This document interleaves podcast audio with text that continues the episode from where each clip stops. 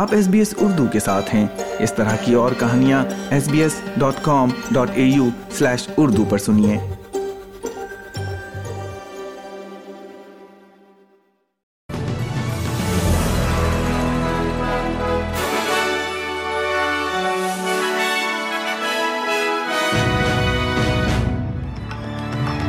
السلام علیکم۔ آپ سن رہے ہیں ایس بی ایس اردو اور میں ہوں افنان ملک۔ آج کی تازہ ترین خبروں کے ساتھ۔ سب سے پہلے شہ سرخیاں۔ اس سال کے بجٹ میں انرجی بل ریلیف پیکیج شامل کر دیا گیا ہے۔ برطانیہ میں بادشاہ چارلز سوم کی تاج پوشی کی تقریب منعقد کر دی گئی۔ اور کھیل کی خبروں میں سائیکلنگ میں جیروڈی اٹالیا میں ریمکو ایونپول نے پہلے مرحلے میں فتح حاصل کر لی۔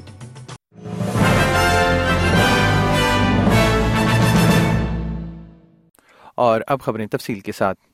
پچاس لاکھ سے زائد آسٹریلین گھروں اور دس لاکھ چھوٹے کاروباروں کو وفاقی بجٹ میں توانائی کے بل میں پانچ ہزار ڈالر تک ریلیف ملے گی۔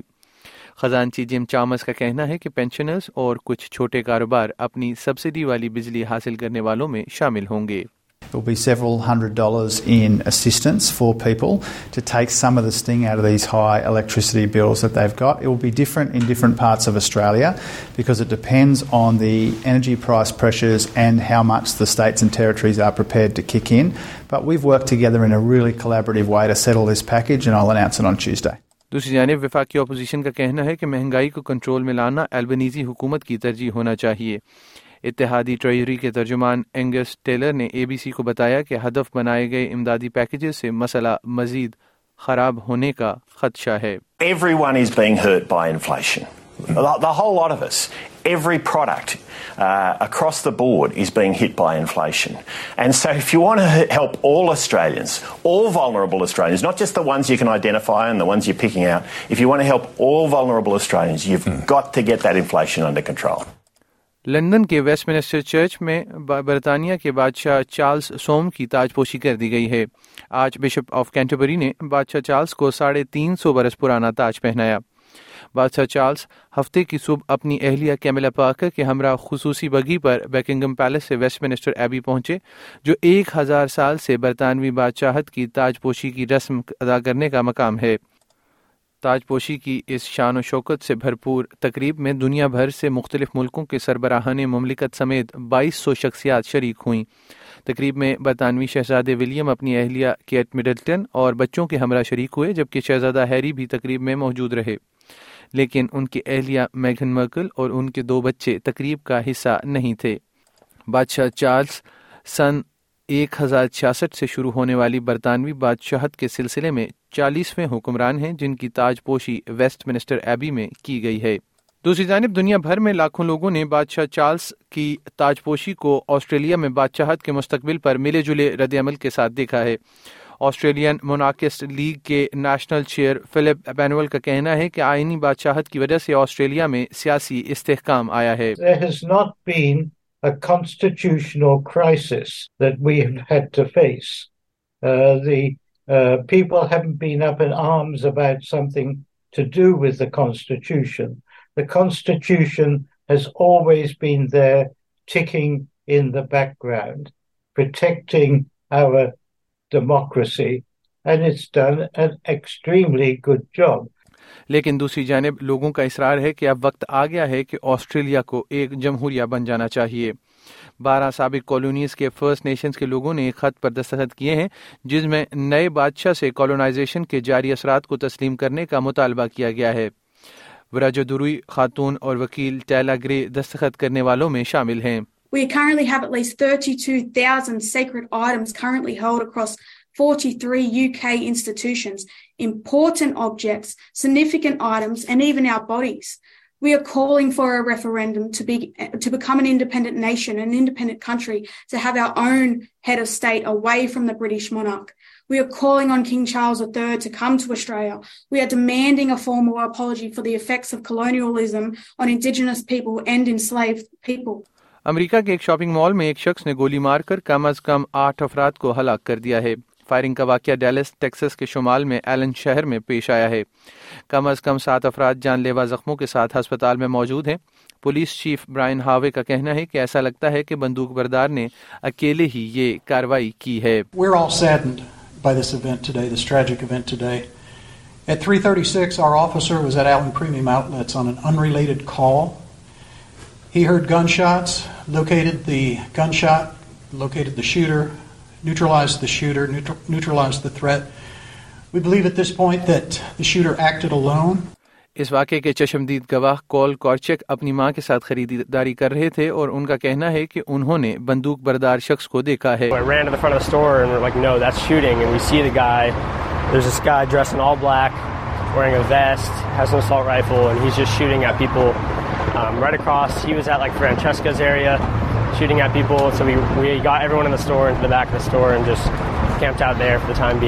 وکٹوریا کے اپوزیشن لیڈر جان پسوٹو کا کہنا ہے کہ وہ لبرل پارٹی سے ایک متنازع رکن پارلیمنٹ کو نکالنے کے لیے دوسری تحریک کی حمایت کریں گے۔ مائرا جیمنگ کو میلبرن میں ٹرانس رائٹس کے مخالف ریلی میں ان کی حاضری کے ارد گرد ہنگامہ آرائی کی وجہ سے ہٹایا جا سکتا ہے، جہاں نیو نازیوں نے شرکت کی تھی۔ پانچ ارکان پارلیمنٹ نے اب مائرا جیمنگ کے خلاف اخراج کی تحریک پیش کی ہے۔ پسوٹو کا کہنا ہے کہ ان کے خیالات وسیع پیمانے پر شیئر کیے گئے ہیں uh, those five members of the party room have done uh, reflects uh, the concerns that many in the party room, including myself, share about needing to resolve this matter. So it will be dealt with on Friday night. Canada کے صوبہ Alberta میں لگنے والی آگ نے پچیس ہزار افراد کو اپنے گھر بار چھوڑنے پر مجبور کر دیا ہے کم از کم ایک سو دس مقامات پر لگنے والی آگ ایک تہائی کنٹرول سے باہر ہے۔ اب تک بیس سے زائد برادریاں یا کمیونٹیز کو باہر نکالا جا چکا ہے اور کم از کم ایک لاکھ بائیس ہزار ہیکٹر رقبہ جل چکا ہے۔ یوکرین کی فوج، روسی فوج پر الزام عائد کر رہی ہے کہ وہ محصور شہر باخموت پر اپنے حملوں میں سفید فاسفورس گولہ بارود استعمال کر رہے ہیں۔ یوکرین کی فوج کی طرف سے جاری کردہ ڈرون فوٹیج میں باخمود کو آگ کے ساتھ دیکھا جا سکتا ہے، جس کے ساتھ یوکرین کا کہنا ہے کہ ہوا میں سفید فاسفورس دکھائی دے رہا ہے۔ سفید فاسفورس ہتھیاروں پر پابندی نہیں ہے، لیکن شہری علاقوں میں ان کا استعمال جنگی جرم سمجھا جاتا ہے۔ امریکہ کے وزیر خارجہ اینٹی بلنکن کا کہنا ہے کہ دنیا بھر میں صحافی اس وقت محاصرے کے انداز میں ہیں، جن کا بھرپور انداز روس میں امریکی صحافی ایون گیر شکوچ کی گرفتاری اور پھر قید میں ڈالے جانے سے ہوتا ہے۔ بلنکن نے یہ بات اخبار واشنگٹن پوسٹ کی جانب سے آزادی صحافت کے عالمی دن کے موقع پر اپنے ایک خصوصی انٹرویو میں کہی۔ بلنکن نے کہا کہ انہوں نے ایون کی گرفتاری کے بعد براہ راست روسی وزیر خارجہ سے اس بارے میں بات کی ہے۔ ان پر واضح کیا ہے کہ ایون کی رہائی کی کتنی اہمیت ہے اور یہ کہ انہیں وکیل تک رسائی دی جائے۔ انہوں نے کہا کہ ان کے کہنے کے بعد ایون کو وکیل تک رسائی مہیا کر دی گئی ہے۔ اور اب خبریں جنوبی ایشیا سے۔ پاکستان کے وزیر خارجہ بلاول بھٹو زرداری نے کہا ہے کہ ڈپلومیٹک پوائنٹ سکورنگ کے لیے دہشت گردی کو استعمال نہیں کیا جانا چاہیے۔ جمعے کو گوا میں شنگھائی تعاون تنظیم ایس سی او کے وزرائے خارجہ اجلاس سے خطاب کرتے ہوئے بلاول بھٹو کا کہنا تھا کہ دہشت گردی سے عالمی سلامتی کو خطرہ ہے، لہٰذا سفارتی پوائنٹ سکورنگ کے لیے ہمیں دہشت گردی کو ہتھیار نہیں بنانا چاہیے۔ وزیر خارجہ بولے کہ پاکستان دہشت گردی کی کے خاتمے کے لیے علاقائی اور عالمی کوششوں کا حصہ بننے کے لیے پرعزم ہے۔ دوسری جانب، بھارت کے وزیر خارجہ ایس جے شنکر کا کہنا تھا کہ بین الاقوامی برادری کورونا کی وبا اور اس کے نتیجے میں ہونے والے نقصان سے نمٹنے میں مصروف ہے، ایسے میں دہشت گردی کا افریت تھمنے کا نام نہیں لے رہا۔ انہوں نے کہا کہ ہم اس بات پر یقین رکھتے ہیں کہ دہشت گردی کا کوئی جواز پیش نہیں کیا جا سکتا۔ سرحد پار سے ہونے والی دہشت گردی سمیت اس کی ہر قسم کو روکنا چاہیے۔ ایس جے شنکر نے مزید کہا کہ دہشت گرد کاروائیوں کے لیے مالی معاونت کو کسی بھی امتیاز کے بغیر روکنا چاہیے۔ بھارتی وزیر خارجہ نے یہ بھی کہا کہ ایس سی او کے رکن ممالک کو یاد رکھنا چاہیے کہ دہشت گردی کے خلاف لڑائی تنظیم کا ایک اہم مینڈیٹ ہے۔ دوسری جانب، بھارت کے زیر انتظام کشمیر کے سرحدی ضلع راجوری میں مشتبہ عسکریت پسندوں کے ساتھ جھڑپ کے دوران پانچ بھارتی فوج فوجی ہلاک ہو گئے ہیں۔ حکام کا کہنا ہے کہ کشمیر کو تقسیم کرنے والی line of control L O C کے قریب راجوری کے کیسری کنڈی علاقے میں جمعے کی صبح ساڑھے سات بجے شروع ہونے والی جھڑپ آخری اطلاع تک جاری تھی۔ بھارتی فوج کی شمالی کمان کے ایک افسر نے فون پر بتایا کہ علاقے میں فوجی کمک، جس میں پیرا کمانڈوز بھی شامل ہیں، روانہ کر دی گئی ہے، جبکہ زخمی سپاہیوں کو ہیلی کاپٹرز کے ذریعے ادمپور کے ملٹری کمانڈ ہاسپٹل میں داخل کر دیا گیا ہے۔ بھارت کی شمال مشرقی ریاست منی پور میں قبائلی اور غیر قبائلی افراد کے درمیان تصادم کے نتیجہ میں چار روز کے دوران ساٹھ سے زائد ہلاکتوں کی تصدیق ہوئی ہے۔ فوج نے علاقے کا کنٹرول سنبھال رکھا ہے۔ جھڑپوں کے دوران اربوں روپے کی نجی اور سرکاری املاک تباہ ہونے کی بھی اطلاعات ہیں واضح رہے کہ ریاست منی پور کے مشرقی سرحد بھارت کے پڑوسی ملک میامر سے ملتی ہے اور اسی ریاست کو ایک حساس سرحدی ریاست تصور کیا جاتا ہے۔ اس ریاست کے پڑوس میں ناگالینڈ میزورم اور آسام کی ریاستیں ہیں۔ ہفتے کو منی پور کے چورا چاند پور ضلع میں اس وقت چار افراد کو گولی مار کر ہلاک کر دیا گیا، جب سیکورٹی فورسز اس شورش زدہ علاقے سے میٹی طبقے سے وابستہ افراد کو محفوظ مقامات پر منتقل کر رہی تھیں۔ اور اب خبریں پاکستان سے۔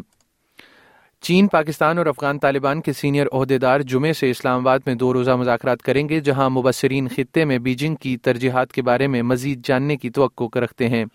چینی وزیر خارجہ کن گینگ اور طالبان کے وزیر خارجہ امیر خان متقی اسلام آباد میں پاکستانی حکام سے ملاقات کر رہے ہیں۔ پاکستان کے شہر لاہور میں نامعلوم افراد کی فائرنگ سے ایک سکھ شہری کی ہلاکت ہوئی ہے۔ سکھ شہری کا نام سردار سنگھ بتایا جا رہا ہے، جنہیں ہفتے کی صبح اس وقت فائرنگ کر کے ہلاک کر دیا جب وہ نواب ٹاؤن کے علاقے میں اپنے محافظ کے ساتھ واک کر رہے تھے۔ پولیس کے مطابق ہفتے کی صبح سکھ شہری کی رہائش گاہ کے قریب دو نامعلوم موٹر سائیکل سواروں نے سکھ شہری اور ان کے محافظ پر گولیاں برسائیں۔ پولیس کا کہنا ہے کہ سر پر گولیاں لگنے سے سردار سنگھ موقع پر ہلاک ہو گئے، جبکہ فائرنگ سے سیکورٹی گارڈ زخمی ہوا ہے۔ نگران وزیر اعلیٰ پنجاب محسن نقوی نے واقعے کا نوٹس لیتے ہوئے آئی جی پنجاب سے رپورٹ طلب کر لی ہے۔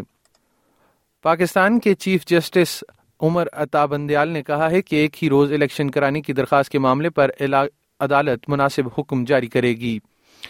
جمعے کو کیس کی سماعت کے دوران چیف جسٹس نے ریمارکس دیے کہ سپریم کورٹ میں آئینی معاملہ زیر سماعت ہے۔ سیاسی معاملات سیاسی جماعتوں پر چھوڑتے ہیں۔ خیال رہے کہ ملک بھر میں ایک ہی روز الیکشن کرانے کے حوالے سے سینئر ایڈوکیٹ شاہ خاور نے درخواست دائر کی تھی، جس کی سماعت جمعے کو سپریم کورٹ کے تین رکنی بینچ نے کی۔ بینچ میں chief justice Umar Ata Bandial, justice اعجاز الحسن اور جسٹس منیب اختر شامل ہیں۔ اور پاکستان کے صوبہ سندھ کے ضلع میرپور خاص میں نامعلوم افراد کی جانب سے احمدیوں کی عبادت گاہ میں توڑ پھوڑ اور سامان کو آگ لگانے کا واقعہ پیش آیا ہے۔ احمدیہ کمیونٹی کے مطابق چند ماہ میں ضلع میں تیسری عبادت گاہ کو نشانہ بنایا گیا ہے۔ پولیس کا کہنا ہے کہ واقعے کی تحقیقات جاری ہیں، جس کے بعد ہی مقدمہ درج کیا جا سکے گا۔ تفصیلات کے مطابق میرپور خاص کے علاقے ڈھولان آباد میں واقع احمدی کمیونٹی کی عبادت گاہ پر بعض افراد نے جمعرات کی صبح حملہ کیا تھا۔ اور اب خبریں کھیل کے میدان سے۔ آئی سی سی او ڈی آئی رینکنگ میں پاکستان کرکٹ ٹیم پہلی مرتبہ پہلے نمبر پر آ گئی ہے۔ دو ہزار دو سے شروع ہونے والی آئی سی سی کی باضابطہ رینکنگ میں پہلی مرتبہ پاکستان کرکٹ ٹیم نے یہ پہلا نمبر حاصل کیا ہے۔ پاکستان کو اپنی رینکنگ برقرار رکھنے کے لیے اپنا پانچواں one day international match New Zealand کے خلاف جیتنا ہوگا۔ اور آسٹریلیا میں کل یعنی سوموار کے روز موسم کا حال کیوں شروع رہے گا؟ سڈنی زیادہ سے زیادہ اٹھارہ اور کم سے کم آٹھ ڈگری سینٹی گریڈ میلبرن میں پندرہ اور نو، برسبن میں بائیس اور دس، پرتھ میں پچیس اور پندرہ، ایڈلڈ میں سولہ اور نو، کینبرا میں تیرہ اور صفر، ہوبارٹ میں پندرہ اور چار، جبکہ ڈاون میں زیادہ سے زیادہ چونتیس اور کم سے کم چوبیس ڈگری سینٹی گریڈ رہنے کا امکان ہے۔ اور پاکستان کے دارالحکومت اسلام آباد میں زیادہ سے زیادہ پینتیس، کم سے کم پچیس، لاہور میں انتیس اور اکیس کراچی میں زیادہ سے زیادہ چالیس اور کم سے کم اٹھائیس ڈگری سینٹی گریڈ پشاور میں اٹھائیس اور چودہ، کوئٹہ میں پچیس اور بارہ، جبکہ بھارت کی دارالحکومت نئی دلی میں زیادہ سے زیادہ پینتیس اور کم سے کم چوبیس ڈگری سینٹی گریڈ رہنے کا امکان ہے۔ اس کے ساتھ ہی آج کا خبر نامہ ختم ہوا۔